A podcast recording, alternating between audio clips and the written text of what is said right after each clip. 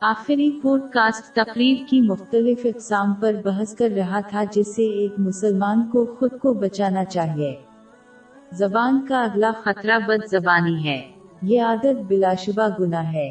فحش گوئی کرنے والا اور بد زبانی کرنے والا اللہ کو ناپسند ہے۔ اس کی تصدیق جامع ترمزی نمبر دو، صفر صفر، دو میں موجود حدیث سے ہوتی ہے۔ اللہ کو ناراض کرنے والا اس کی رحمت سے دور ہے۔ اور دونوں جہانوں میں عذاب کے قریب۔ بد زبان وہ الفاظ ہیں جو شائستگی اور اچھے اخلاق کے خلاف ہوں۔ اس میں گالی دینا اور بے شرم زبان استعمال کرنا شامل ہے۔ جہاں تک ممکن ہو کسی کو بے شرم زبان استعمال کرنے کے بجائے بالواسطہ کسی چیز کا حوالہ دینا چاہیے۔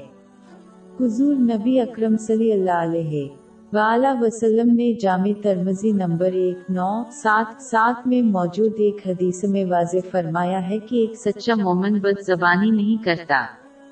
بس جو اس کو اپنی عادت بنا لے، اسے اپنے ایمان پر نظر ثانی کرنی چاہیے۔ اور اس بری صفت سے سچی۔ توبہ کریں۔ در حقیقت جامع ترمزی کی حدیث نمبر دو، صفر دو، سات میں حضور نبی اکرم صلی اللہ علیہ وآلہ وسلم نے گندی زبان استعمال کرنے کو نفاق کا شافسانہ قرار دیا ہے۔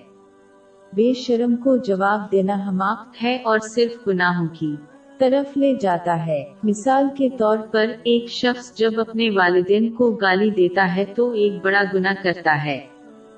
صحیح مسلم نمبر پانچ، نو، سات، تین میں موجود ایک حدیث کے مطابق یہ اس وقت ہوتا ہے جب کوئی شخص کسی دوسرے کے والدین کو گالی دیتا ہے اور جواب میں دوسرا شخص ان کے والدین کو گالی دیتا ہے۔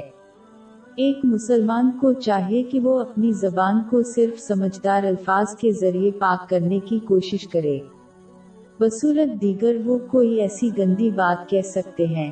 جس کی وجہ سے وہ اس دنیا کے مشرق اور مغرب کے درمیان فاصلہ سے زیادہ جہنم میں دھنس جائیں گے۔ اس کی تصدیق صحیح مسلم نمبر سات چار آٹھ ایک میں موجود حدیث سے ہوتی ہے۔